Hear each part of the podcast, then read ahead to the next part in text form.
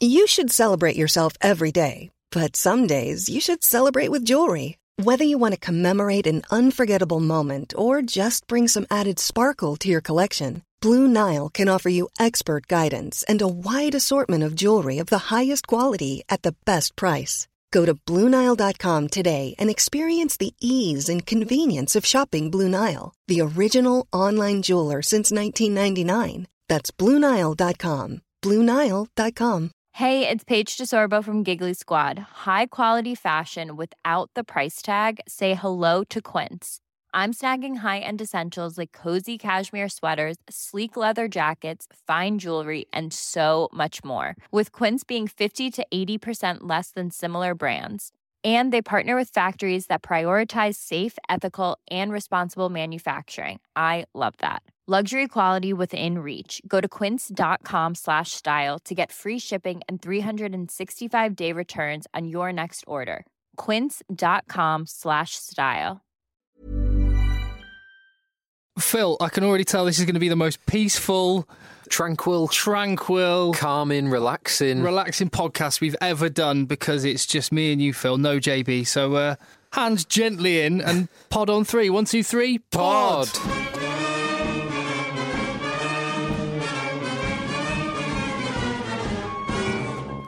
Yeah, the Egg Chasers Rugby podcast after round 21 of the Aviva Premiership and Pro 12. And there's all sorts of stuff to talk about as we head into the final week of domestic rugby action. Plenty more talking points besides. All without JB, who is in Marbella. We just tried his phone and didn't get any response whatsoever. We're not, we're not too surprised about that. Not at all. Knowing JB, he's probably drinking a, a cranberry Bellini, watching the sun go down in Marbella. We can make it feel like JB is there uh, because we have got a virtual JB, which I will I will make sure gets included in the podcast at various points. I mean, he, he does a lot of ranting and he does a lot of talking. Talks a lot of sense from time to time, um, but most of all, you know JB for just saying Let the boys play. Let the boys play. Oh, let the boys play. Just let the boys play. So, uh, there we go. Uh, you'll hear plenty of that. Now, uh, there's some absolute treats in store on the podcast today, but I know where I want to start, and that is it's not. It's more than just the result. It's just the whole organisation, the whole club. Exeter Chiefs. There's some. They're just special. That was a special performance in their away win at Saracens. They're a special club. Yeah, absolutely. Shocking performance. I think all of us. Uh, Shocking in the good way. Shocking in a, in a very good way. in a very good way. Uh, all of us predicted Saracens to win. Shocking because of the end result, but also shocking because the manner in which they did it.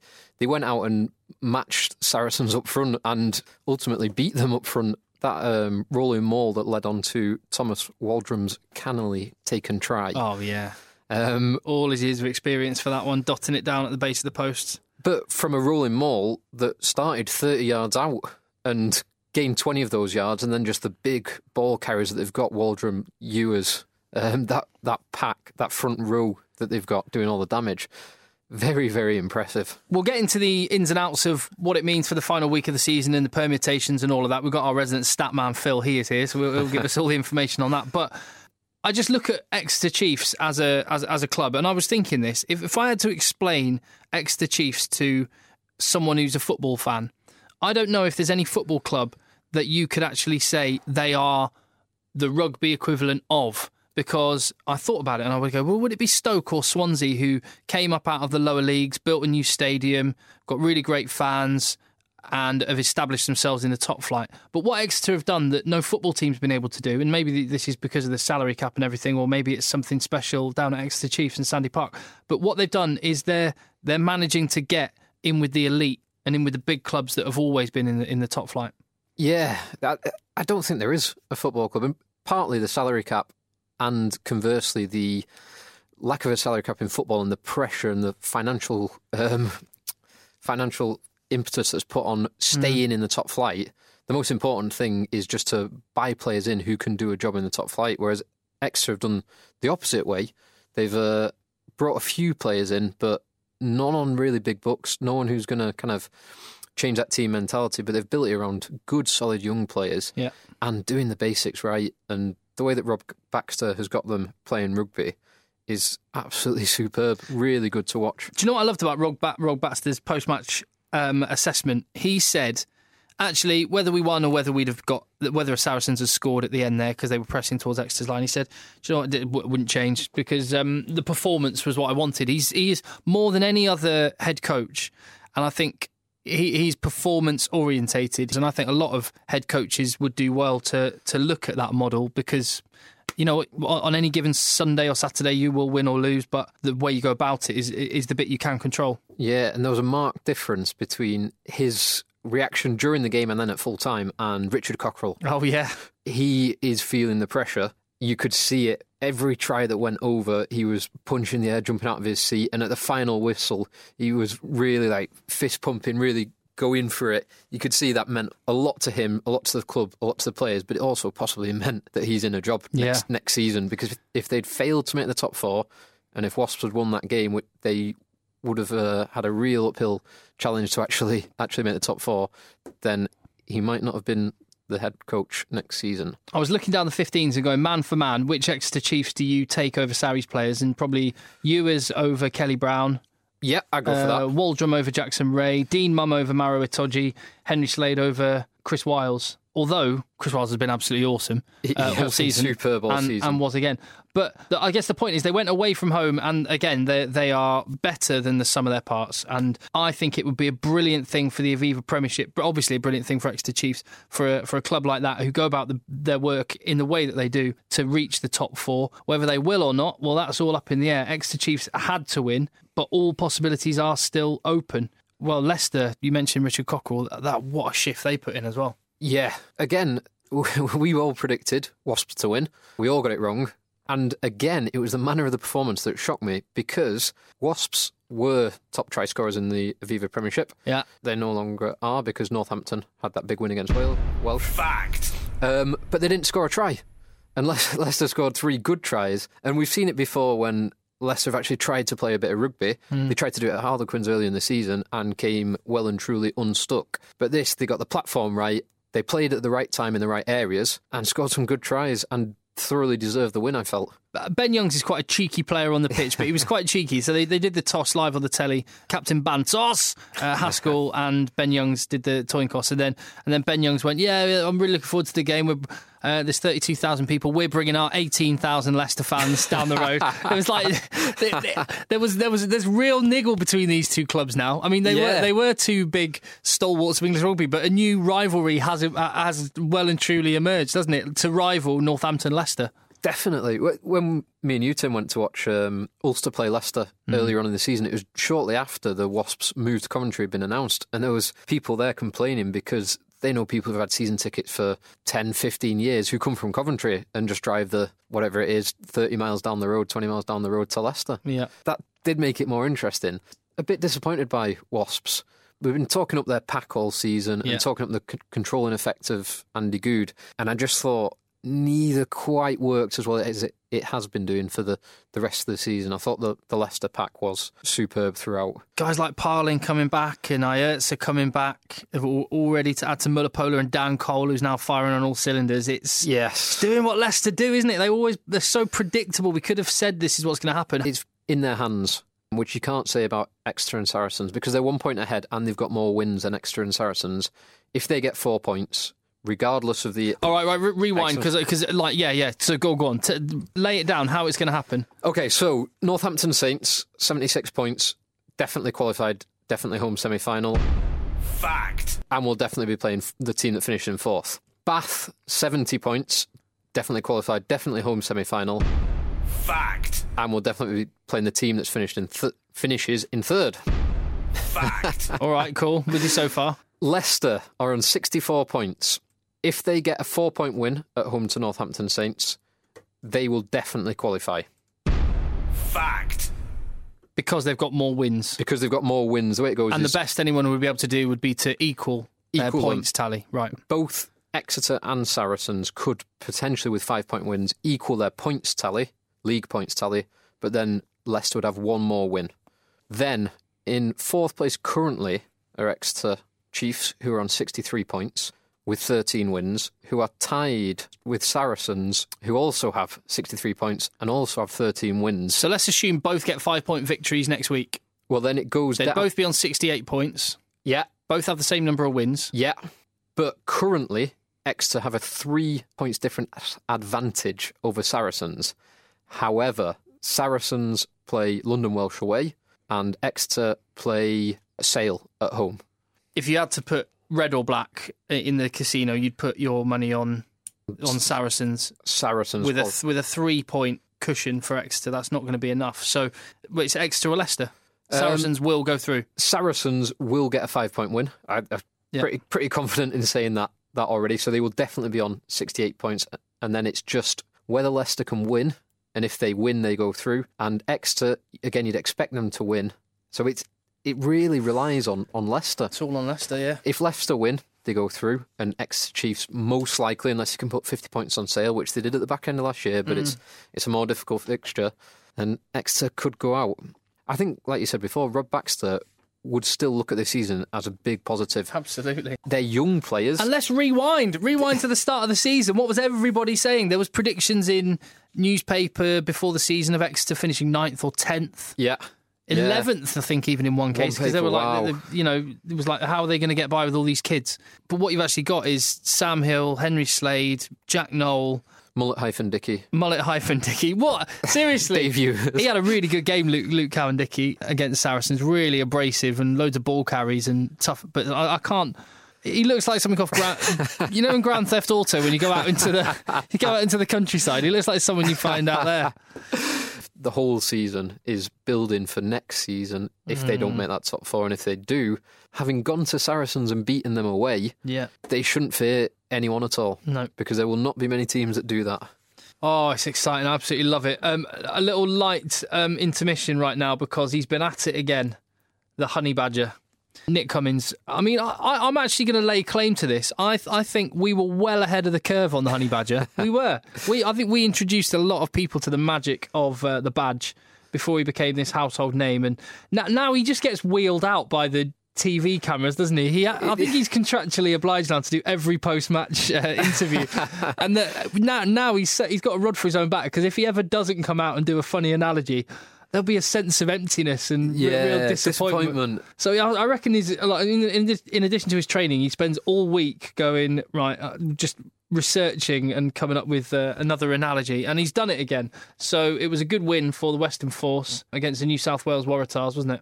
Very good win. And- Really impressive win. And, ends 10 straight defeats Mm. by the Western Force. I reckon someone should start. By the way, maybe we should. I'll make a bit of music and we'll have a little sound effect and something, and we'll have the Nictionary. That's what I thought of for Nick Cummins for all these all these little one-liners he comes up with. Sweating like a gypsy with a mortgage, and uh, he, uh, one of my favourites one was. Uh, Last year we were all sizzle and no steak, but now we're off like a bride's nighty. well, following on from Western Force's win against Waratahs, here was Nick Cummins at the weekend. You've played them twice, you've beaten them twice. Tell the rest of the competition what's the plan. Mate, basically, you've got to be like a midget in a urinal. you've got to be on your toes. No, listen again, right? Because I, I, I'm, I'm putting this to you, as I just said. It's now like he's got to say something funny. The pressure's on. You yeah, the pressure's on. I think this it sounds rehearsed. The way that the TV guy tees him up for it.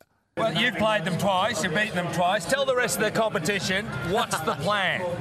Mate, basically, you've got to be like a midget in a urinal. You've got to be on your toes for the whole bloody thing. Well, I, I, you, brilliant. might, you might be right. There's only so much one man can do.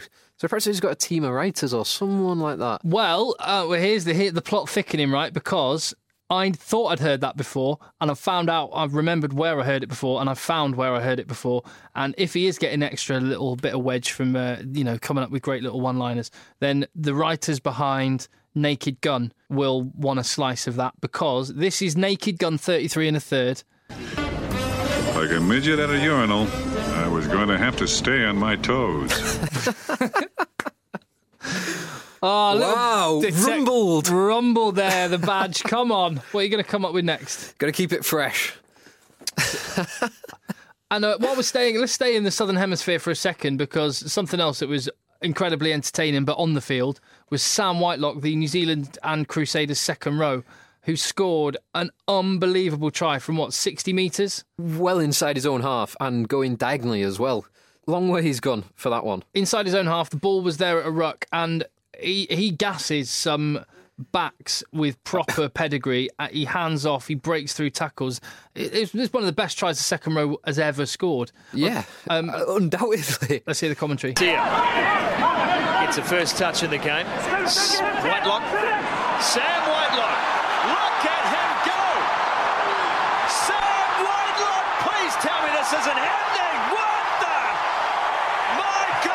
I really thought he was just going to go, what the? It's incredible. So long, dudes. That is amazing. Um, and that was in Richie McCaw and Dan Carter's last game for the Canterbury Crusaders as well. Well, Uh, last home game. Last home game. Last home game. Um, yeah, for both of them. Yeah, I did see something on. Uh, I think it was Fox uh, Australia, Fox Sport Australia, that reported it as a, a Sam Sam Whitelock goes over from close range. if, that's, if that's close range, I'd like to see a long distance effort. I was trying to think of like other forward. Well, actually, like uh, Xavier Chiocci for Toulon, the loose head prop, he scored an incredible try as well um, Yeah. this weekend. Handed off three and ran it in from about forty yards. Yeah, r- really surprising turn of pace for someone so chunky. Didn't Simon Shaw? I'm sure Simon Shaw for the Lions scored a like a fifty-yard try. in one of the um, like midweek games. Yes, yes, it was. Oh, have I got it here? Is this it? Beautifully done by Simon Shaw. Now, who's he got with him? That might not need anybody. This could be one of the great tries of all time. Still going. What a run from Simon Shaw. Oh no! Now, this should set it up. Neil Back. Oh, Back's going to. Back- Oh no! Neil Back doesn't score it like Neil Back does. Taking Si- the glory. Simon Shaw does 60 yards, Neil Back does one. and that's how, Ni- that's how Neil Back became the highest ever Premiership try scorer for a forward, which has now been equalled by Thomas Waldrom as well. Oh, Um, has it? It's been Total. with his, his two tries today, or Sunday, took him level with Neil Back. And one behind, I think it's Dominic Chapman or uh, the guy from Richmond. From Richmond in the a season. In the very first season Yeah. of the Premiership. Only tries. I was racking my brain trying to think of forwards tries. There was, um, well, a few by Tom Croft.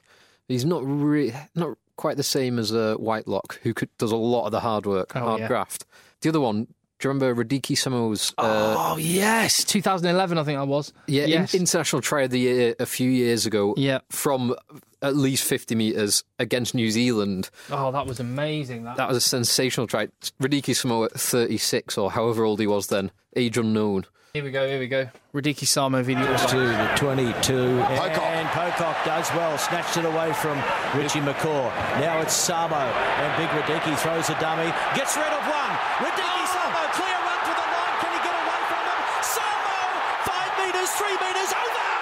Oh, wow. Amazing. Handed off, I think it was Adam Thoms- Thompson. Adam Thompson. Thompson. He hands him off and then gasses and manages to keep Cory Jane and uh, Mills Miller, no, fullback. Uh, Israel Dagg. Israel Dagg manages to keep him off. Yeah. It's incredible. So, yeah, if, if you've got another su- suggestion of a great forwards try, then let us know. We talked about Dan Carter and Richie McCaw, their, their, their careers uh, for Crusaders at least being over. One person who's, who's now retired permanently, Ugo Monye and Mark Cueto. Yeah. And you sort of have to go, what, why are you retiring, Ugo? with, with finishing like that on Friday night against Bath. Yeah, absolutely. The first one was nice, comfortable running. Um, the second one was a hell of a finish, wasn't it? Ran over Anthony Watson, and then with two or three players like corner flagging and pushing him into touch, still manages to get the ball down. That was pretty special. And he, I think he's only 31, 32, so he, Yeah. could, he could keep doing it. I just think when he's got all that time on his hands where he's not training and playing and travelling and all the rest of it, what's he going to do when he really gets to make an effort with all his clothes? I'm, just can't wait to see some of the get ups we see you go in next year. Yeah, absolutely. Always looking good. And Harlequins put up a good fight. Bath were worth their win in the end. up front, and I, think I mentioned it on the pod last week that uh, Davy Wilson was out for the season, which he wasn't, um, embarrassingly. But having him coming back um, and having the depth in the front row, second row, being able to bring Matt Garvey in either the second row or back row, wherever you want to bring him on, just the impact he can have, it's absolutely incredible. And having the home semi final, which obviously they've not qualified for the last few years for the, the semi finals, that is a big thing. And with that depth, We'll see. But then, yeah, Matt Garvey and Carl Fearns, Ollie Devoto coming off the bench, Rob Webber, who was on the bench. A lot of depth. and Sam Burgess Yes. looking a lot more at home. way more carries than anyone. He had ma- high, high. What the hell? that's, uh, that's definitely nothing to do with me. Jay, Is Jay in here? JB's clearly in here. Let the boys play. Okay, Thanks, Jay. but not play that song. Um, oh, so No, Sam Burgess. Sam Burgess, yeah. His carrying um, and his defensive work was absolutely superb. Really, really starting to look at home in that number six shirt. It'd be interesting to see when it does come down to the playoffs whether they will put in someone a bit more experienced, like, well, pick either Fearns or Garvey, or continue with Burgess because he was pretty impressive. Mm. Yeah. I, I, thought Leroy Houston had a big game, and I loved. I mean, I'm a massive fan of Nick Mullins, the commentator on BT Sports. Some of the lines he came up. What did he call Sinoti Sinoti for Newcastle? It's like a some sort of eel. I can't remember exactly what he Like a- said. was it a conger eel or Something like that, but it was it was- it was brilliant little analogy. Well, he did the same with Leroy Houston. against David Wilson a lot. What challenges does he offer you as a as a as a tight head? Um, the Moose um, lives up to his name more often. Oh, Here goes Houston, who is um, moose on steroids. Absolutely. That's brilliant. Moose on steroids. I love it. He's got a, um, he's got a brilliant way with words. National treasure. absolutely. I love him. So there, there was one retiring player at the Stoop. That was Hugo Monye, and at the AJ Bell Stadium, our last home game for Mark Cueto, the Premiership's all-time top try scorer. Yes, who cantered in for another one. I know. And it was- I had time to hold hands and skip with Tom Brady. Yeah. Did you see that? The celebration? That was brilliant. I did. Tom Brady, who how old is he? Because he looks young. 26, I think. 25, He looks he looks a lot older than Mark Yeah. does with his grey hair. He is. He's twenty. He's twenty four. Tom Brady. Tom Brady's twenty four. Entirely grey. Oh, I, I like the fact he's just letting, letting that happen. But yeah, it, it was quite a good game. There was times when you felt both teams were a little bit weary from the season, but there's some real highlights, like uh, Josh Beaumont's line off Cipriani and then offload for the first try for the Custer try was absolutely superb. And Mm. He- he's had a Courtney did great season, hasn't he? Yeah, Real fine. really good and deceptively quick for such a, a big bloke. And he is big. He's six seven and 115 kg, something Mm. Yeah. like that. He's He kind of looks. He kind of looks awkward, and he doesn't have that kind of Pierre Spies type athleticism to look at. He's just a No, It's a big lump, though, isn't he? no. I, I actually saw him in the gym, the gym in Didsbury, a few weeks ago. yeah, tell us more. and he was having a bit of a rehab session, a bit of a boil. Um, he, he is not in bad shape actually. So I was quite surprised with his shirt off. He's in pretty, pretty, hand, pretty handy nick. tell us more, Phil. Tell us more. What was his rig looking like? Not, not bad at all. I, I thought he was um, like quite kind of wide hipped, bit of a belly on him, but no, he's in good shape. Probably 10 12 percent body fat. Good definition on the lad. Looking good. Nice, good. Anyway, who else have you seen topless that you would like to talk about? Uh, um, I mean, we're talking about retired players. What, do you remember that scene in the Living with Lions, the South Africa one? oh yes. Where Hugo Monye goes in to do the ice bath, and all the rest of the boys that are in there. I mean, there's some big strapping lads in there, but Hugo Monye walks in in just his underpants, and the rest of the boys just go, "Oh my god!" I know. Uh, the ridiculous shape that that man is it was in is in. is in. Even Tommy Bowe was put to shame when Ugo walked in. And Tommy Bowe, you know, you know my feelings on Tommy Oh, Bowe. I know your feelings on Tommy Bowe. In fact, in fact, Tommy Bowe, this might be of interest to you. I don't know whether you've seen the new Aer Lingus plane. Have you? I'm not Jay. I'm not up, not up on the latest planes. Well, there's an Aer Lingus plane that um, is obviously part of the sponsorship deal with the IRFU, and it's got um, Aer Lingus carrying Ireland or whatever, and it's got on the on the actual plane itself, on the body of the plane, it's got a big picture with Tommy Bowe. They've picked they've picked four players. Yeah. Right, if you were going to pick four Irish players, oh, you've seen it now. I, I'm just just looking at it. But if I was going to pick four Irish players, I'd probably have Bowe. Yeah, I'd probably have Heaslip. yeah. I'd probably have Cian Healy. Yeah. And then I'd probably still have Brian O'Driscoll. just because he's the best, the best of all time. Or maybe Johnny Sexton, maybe.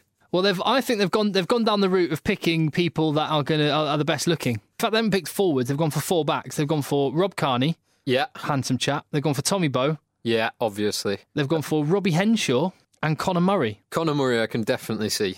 Mini Mike. Mini Mike, Mini Mike Phillips. yeah. None of the ugly forwards. You'd have, th- you'd have thought Paul O'Connell might have made a might have Yeah. made an appearance there, but I reckon Paul. O- maybe it's there's no engine and it is powered by Paul O'Connell. he can't be on the outside because he's on the inside. yeah, exactly. Did you see the big Irish derby this weekend? No, but before that, I, I oh, also Oh, sorry. thought Aer Lingus, if you're listening, you should have put Tommy Bowe on the wing. You've missed an opportunity rather than the body of the plate. But then you can only see him from the top down. You need to have him. Oh, like, just yeah. plaster, plaster him all over. Just have Tommy Bowe, his face on the front, Yeah. with his eyes, the the pilot looking through Tommy Bowe's eyes, and then have his whole body there. Yeah, I like that. No, sorry, no, the Irish Derby. Go on, Munster Ulster. which Tommy Bowe s- scored a spectacular try. Hmm. It, it was a good game. It was a bit kind of edgy in the first half. Ian Keatley penalties, who kept the scoreboard ticking over very nicely, particularly behind the slightly um, more dominant Munster pack. Ulster were nine points down with two minutes left, and then they got a penalty, and then immediately from the restart, broke down the right hand side. Rory Best, Ian Henderson, who we'll come on to in another second, mm. drew two men. Lovely flick out the back of the hand, and Tommy Bowe did the rest from f- still two or three players to beat from 40 yards out and did what he does and scored a superb try. Yeah. And then after that, it kind of flipped a bit side to side, edgy battle. And then 10, 12 minutes to go, there was a terrible decision by Nigel Owens. A red card for Ian Henderson. This isn't just your bias for Ulster. I'm certain that JB, when he re- returns and recovers and sees the incident, will definitely support me that this was a disgraceful decision. And there, Oh, let the boys play. exact. Thank you, JB. And then there's two other red cards this weekend, which I thoroughly do agree with. Just let the boys play. No, uh, you're wrong on, on the others. Yeah. Let's take Seremaia Bai like an Exocet missile threw himself at the head of Nathan Hughes with his, with his shoulder and head. Let the boys play. Uh, no, No. you're, you're wrong, Jay. No. Uh, who was it in Street Fighter that used to do kind of a flying head? Oh headbutt? yeah, M. Bison. I think it was M Bison. Yeah, Anyway, yeah, Seremaia Bai definite red card. Ian Henderson got a red card for basically the same thing. You could argue it was a bit reckless. You could say he went off his feet, but I don't think it was head to head contact. Hmm. The TV footage is at best inconclusive, but he got a red card. Hi, I'm Daniel, founder of Pretty Litter. Did you know cats tend to hide symptoms of sickness and pain? I learned this the hard way after losing my cat, Gingy. So I created Pretty Litter, a health monitoring litter that helps detect early signs of illness by changing colors, saving you money and potentially your cat's life. Pretty Litter is veterinarian developed, and it's the easiest way to keep tabs on your fur baby's health right at home. Go to prettylitter.com and use code ACAST for 20% off your first order and a free cat toy. Terms and conditions apply. See site for details. A lot can happen in the next three years. Like a chatbot may be your new best friend. But what won't change? Needing health insurance. United Healthcare Tri Term Medical Plans are available for these changing times. Underwritten by Golden Rule Insurance Company, they offer budget friendly, flexible coverage for people who are in between jobs or missed open enrollment. The plans last nearly three years in some states, with access to a nationwide network of doctors and hospitals. So, for whatever tomorrow brings, United Healthcare Tri Term Medical Plans may be for you. Learn more at uh1.com. which led to a Munster try to take the lead, but then an Ulster converted try in the last second mm. to level the score. So it was it was a great game, slightly marred by that that decision, and it will definitely have an impact on Ulster if Henderson is banned, if that ban is upheld. I know that they're going to appeal it. Yeah. we'll see what I happens. don't know if I, I know it's been a couple of years since I've um, played and been coached and stuff, but I remember when I was before I stopped playing, one of the big coaching points around the ruck we were being told was was the whole, and you see it in games every single time. You don't wrap your arms round with your arms up at your shoulder height. You you do hit with the shoulder, and then you kind of. I'm trying to think of the best way to describe it. You get one arm under and one arm over, so you're kind of doing a judo throw. And I think that's actually, when you look at both Sarah by, and when you actually look at it, it was reckless and it was stupid, but actually it was part of the way that you're coached to do it. You hit, then you grab and twist. What you're describing there is what's known as a, a crocodile roll or a Yes, alligator it, roll, yeah. which in itself is illegal because you're deliberately going off your feet at a ruck. It happens every every game, every ruck, Phil. It it does, but it is illegal. And you saw the Jean de Villiers injury last year Yeah. against Wales, where which has possibly ended his international career, it ended his rugby career, which was caused by an alligator rule. And But it's obviously being coached and it's obviously accepted as a standard part of the game. So where is it in the laws that it's not not allowed? It's definitely in the law. I, I looked up fairly recently, actually, because I was having an argument with someone. um, it's going off your feet at the, at the ruck is the basis, the base for it, because you're rolling onto your back and trying to get them onto their back. But the problem is if someone's legs trapped and you're rolling sideways. Well, and we're the- talking big, strong men. So uh, yeah, the Jean de Villiers, there was Faletau and I think one or two others, and three people basically rolled on, rolled over his leg and folded it inwards at the knee, and basically everything ruptured, every ligament, the bit of tissue in there. So that what you're describing, it, I, I do accept it is coached, but I think that is possibly something that should be uh, looked at a bit more closely than the what Henderson did. Definitely. Oh, but you know what JB would say to that? He would actually say, "Let the boys play," and he'd be going on about, well, if you just introduce another law, that's another thing that the referees have got to police, and that means there's another, makes the decision at ruck time even more. Does something need to be done? I do think the the crocodile rule. You you very rarely see it where it causes an issue, but when it does cause an issue, potentially catastrophic. The rules are there. I think referees just have to referee it sensibly. And if it's kind of one man on one man and there's no um, no harm, it's okay. But it, where it's yeah, I mean, you, you hear about, um, you know, Premiership teams having judo experts going in and, and teaching them, yeah, and doing doing stuff in dojos. Yeah, but if they're teaching that alligator rule, as you described, that is categorically outside the laws of the game. You would argue it should be penalised every time. Mm. I would say, along with JB, let the boys play. If it's not dangerous and it's not harmful, you don't have to stop every time that it happens. But where there is potential to cause damage, then it should be looked at. And the other red card? Well, the other two. The- oh, Oh, sorry, yeah. sorry, no, the other one we've, Yeah. mentioned, we've mentioned the uh, Seremaia Bai one. Definitely a red card. Oh, yeah. Regardless whether it was, there was intent or not, he flew head to head. Yeah, if he'd if he'd hit me or you instead of Nathan Hughes, we'd have been uh, knocked out into next week. Yeah, absolutely. It's a good job Nathan Hughes has got a solid head. So I'll say. He took it well, didn't he? Remarkably well. Because Seremaia Bai, for a centre, he's a big, big He's strong a- boy as he's well. He's a big lad. Yeah. The other one, the Kvesic one, I do think it was a red card Yeah, I as think well. so. I think it, it- Ab- absolutely no malice or yeah, intent. Yeah, definitely not. And you could see by Kvesic's reaction, Yeah. he, he was shocked. And it was it was partly because O'Leary was in the air, partly because he'd lost the ball and wasn't expecting it, and partly just the timing and the force that Kvezik came through. Hmm. But it was dangerous, very dangerous, because O'Leary went off and, and didn't didn't come back on. And it was without the ball, and he took him through 90, and he landed on his head, neck. Definite red card. Even Jay would have a, a hard time arguing that. Let the boys play. Yeah, I'm not so sure, Jay. Not so sure about that one, Jay. I was just going to say, did you notice what happened when O'Leary went off with the Irish players? No. Because they had a scrum half on the bench, but he didn't come on. He came on later in the game. They actually brought him and Sheridan on, t- and Noakes went to t- to scrum half, and Geraghty went to 10. Mm. And do you know why? It's because the scrum half was Callum Watson, who's 18. Anthony Watson's Anthony younger and, brother. And Marcus Watson's younger brother. Fact. Who had been in school yesterday, and it- the, the injury happened after, I think it was about 20 minutes, something like that. And it was felt that he. He what? Didn't, didn't want to be risked for the full 60 minutes. What? Because And- what was what's the school relevance? It's like God he, he- knows, he that hadn't, was- he, he hadn't finished his maths homework. he had to do that on the bench. That was that was what um, the director of rugby, Glenn Delaney. Delaney. That was what Delaney said.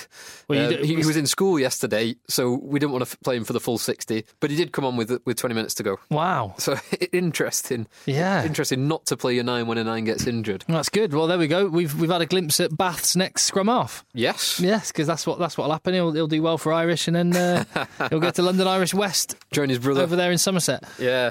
Right f- now, how did this one come about? Oh yeah, JB had an idea last week, which we didn't have time to put in the podcast, but we thought we'd uh, squeeze it in now. And Phil's done some prep on it. So JB, being a Welshman, wanted to honour the European win of his two countrymen, Leigh Halfpenny and Jonathan Davies, who unusually are two guys who both wear scrum caps despite being backs.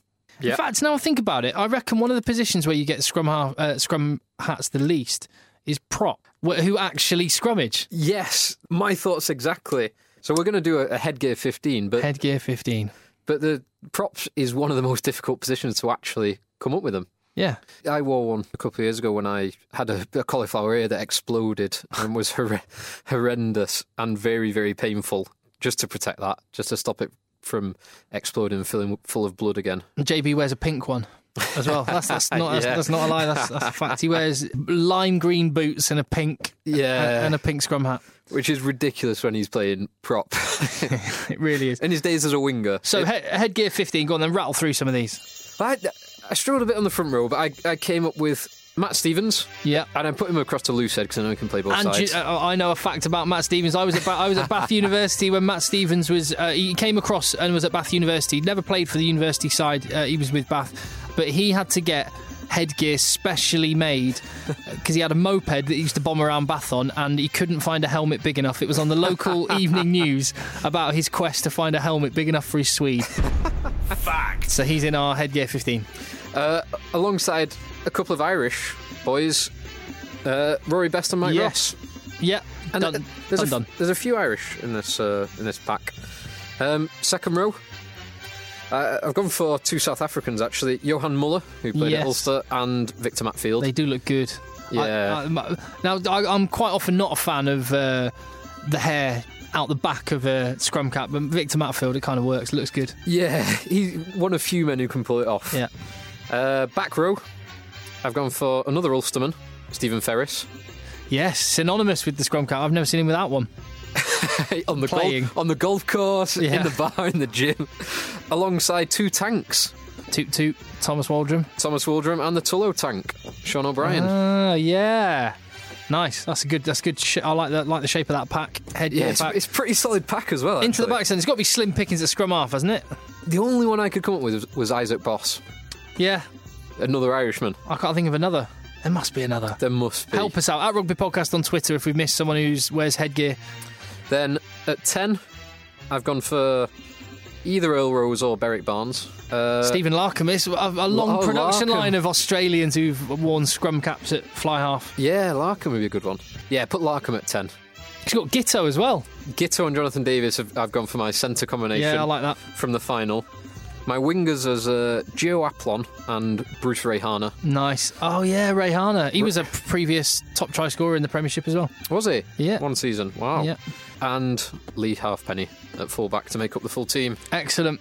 I like that a lot. If there's anyone we've missed out on, uh, it's synonymous with the scrum cap, then at Rugby Podcast on Twitter, let us know. And incidentally, There- actually, I sorry, was, go on. I was just going to say there's um, An honorary one mention for Petr Cech. no, that wasn't what I was going to say. I was going to say um, there's been in recent years for England two players who have worn the same colour scrum cap who. I keep on getting confused. It, this season has been Jack Nowell, Jack Nowell, and Haskell, yeah. and previously there was um, Moritz Botha and Tom Johnson, both with red.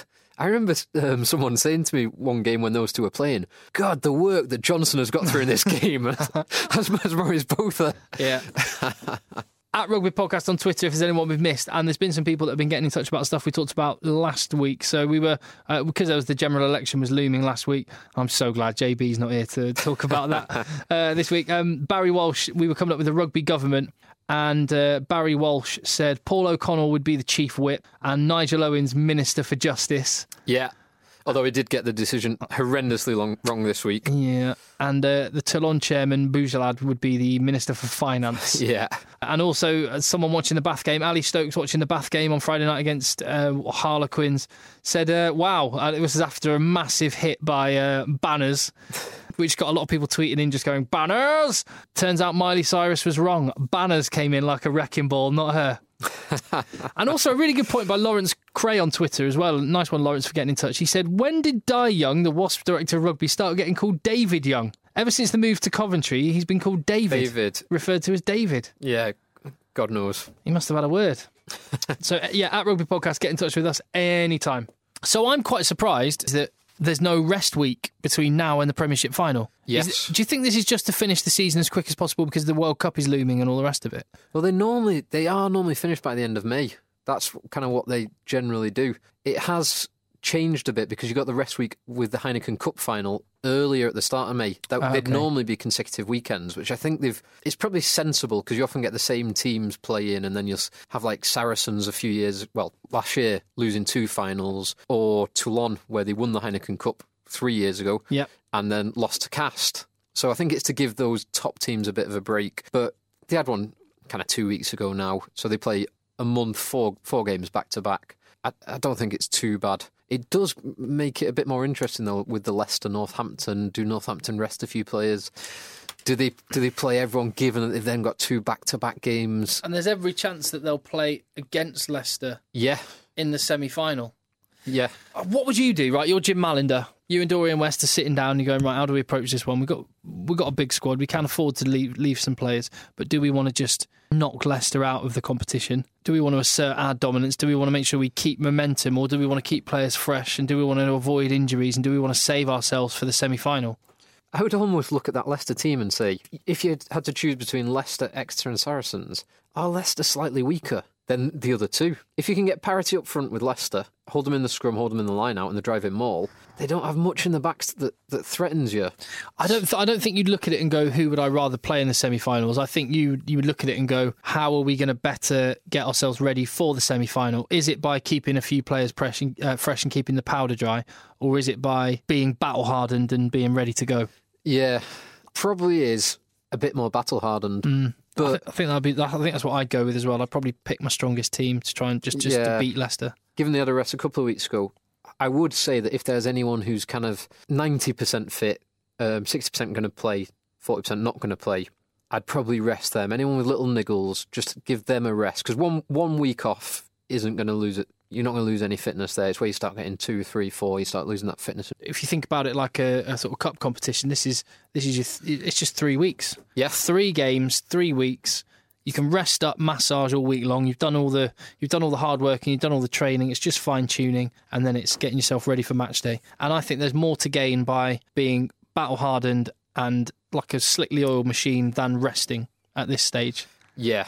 I'm with you. Bearing in mind, like you said, we had the rest week to uh, last weekend. And you could also say that Northampton, they've just come off a pretty easy win against London Welsh, 46 0 Hmm. at home. So, do they really need a rest? Maybe one or two if they've had a twisted ankle or big hit or something like that. There won't be many players rested, I don't think. And every Exeter Chiefs fan is nodding along at this point. going, yes, I completely agree. So if we assume Northampton are going to put their best team out, Yeah. and Leicester are going to put their best team out, I think Leicester will have the edge in the up front. Yeah, I'd, I'd go for that in the tight five. Yeah. The ball carrying in the back row, Manoa Wood, Manoa, Clark. Wood, Clark. And when you've got ball carriers like Dickinson, if he plays, you've got Maraf who, who can carry really well. You've got Mm. Laws who does Hartley. carry Hartley, Waller or Corbisiero Day. can, all carry. Yeah. So yeah, Leicester tight five just, Northampton ball carriers just, and then Northampton got a bit more flair and a bit more experience with Myler leading the backs. Whereas Freddie Burns though he, he did he looked good. He did. He looked really good against Wasps. He did look very good, but I do think Northampton have that little bit extra. Well, I, would, he- I would go with I would go with Northampton if they both had to win, if it was the knockouts. But given that Leicester have to win and Northampton don't, I think I'd actually go with Leicester to sneak it. Well, that would probably, in all probability, squeeze Exeter Chiefs out of the top four. Most likely, Mm. most likely.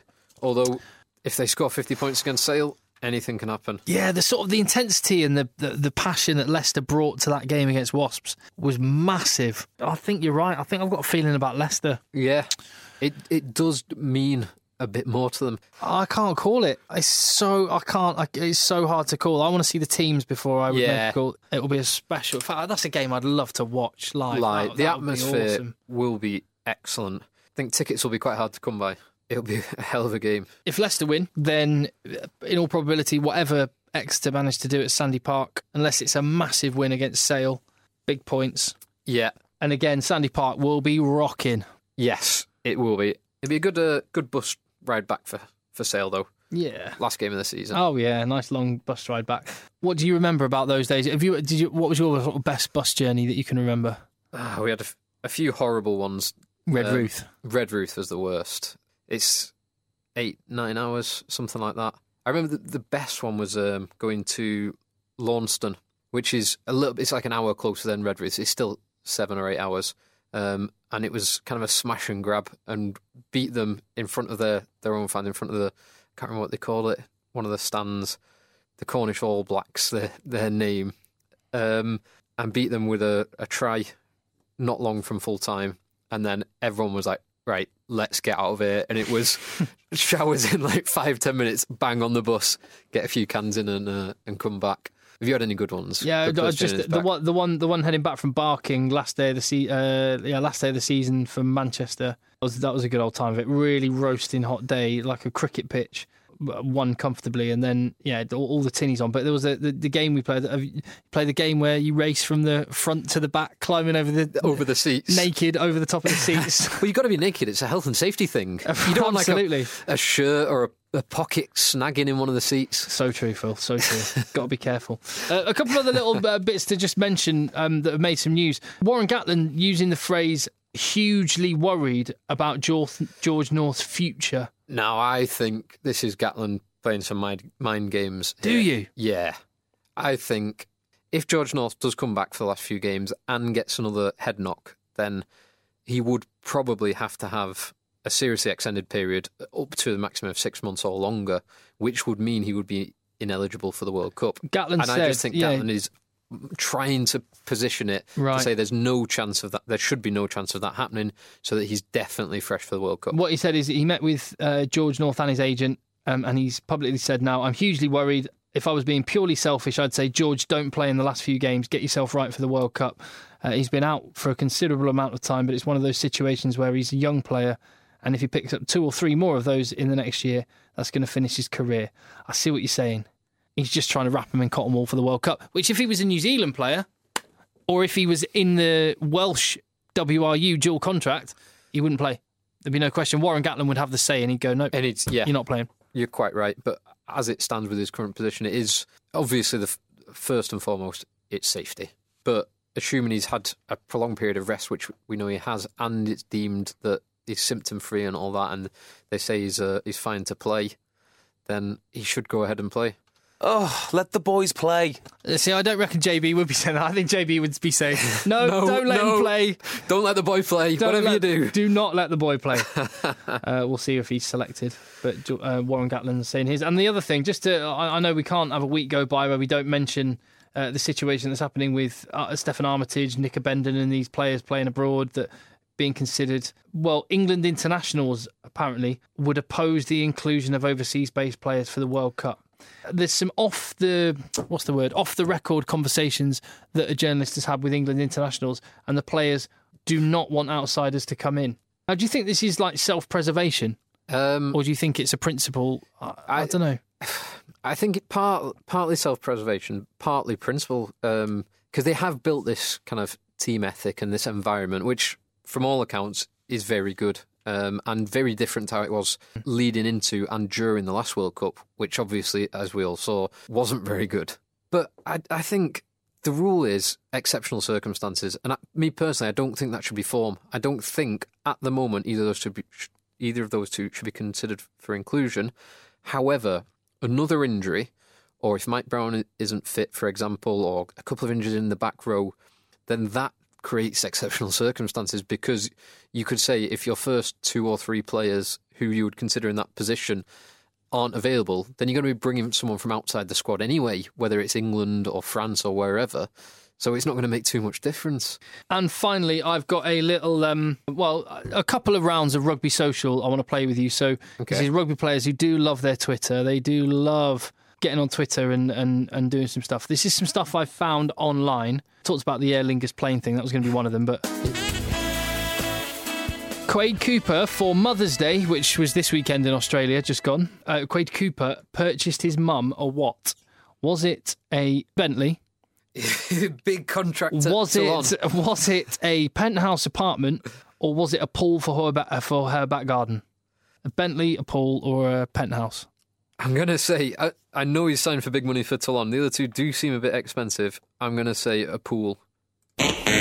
It was. He bought his mum a Bentley What? for Mother's Day. What? That's the Toulon dollar. God, he, Bentley's one hundred fifty thousand pounds. That's just what a lot of Premier play, Premiership players earn a year. More than what a lot of. Premiership players earn a year. That's that's the average, I think. That's bonkers. And uh, Wow. And what about this one? Craig Joubert is or was, according to his Wikipedia page, a transvestite prostitute involved in a dwarf tossing controversy, or was an international tennis player. Which of those is the case? Hmm. I think this is. I think it's going to be something negative after he's made a bad decision, or arguably a bad decision against someone's team. I'm going to say transvestite. Tra- no, no transvestite prostitute. Transvestite prostitute. Sorry, sorry, Ernst. Not Ernst Joubert, it's Craig Joubert. Oh, Craig Joubert. Sorry. You're right.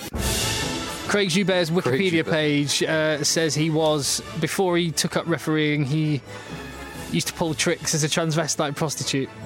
Um, now, Wikipedia is quite often accurate, but um, I would just make maybe no comment. Not. Yeah, maybe not in that instance. That may well not be on Craig Joubert's Wikipedia page if you go and have a look at it now. In fact, let me check it now. Let me just check. Yeah. See if it's still there.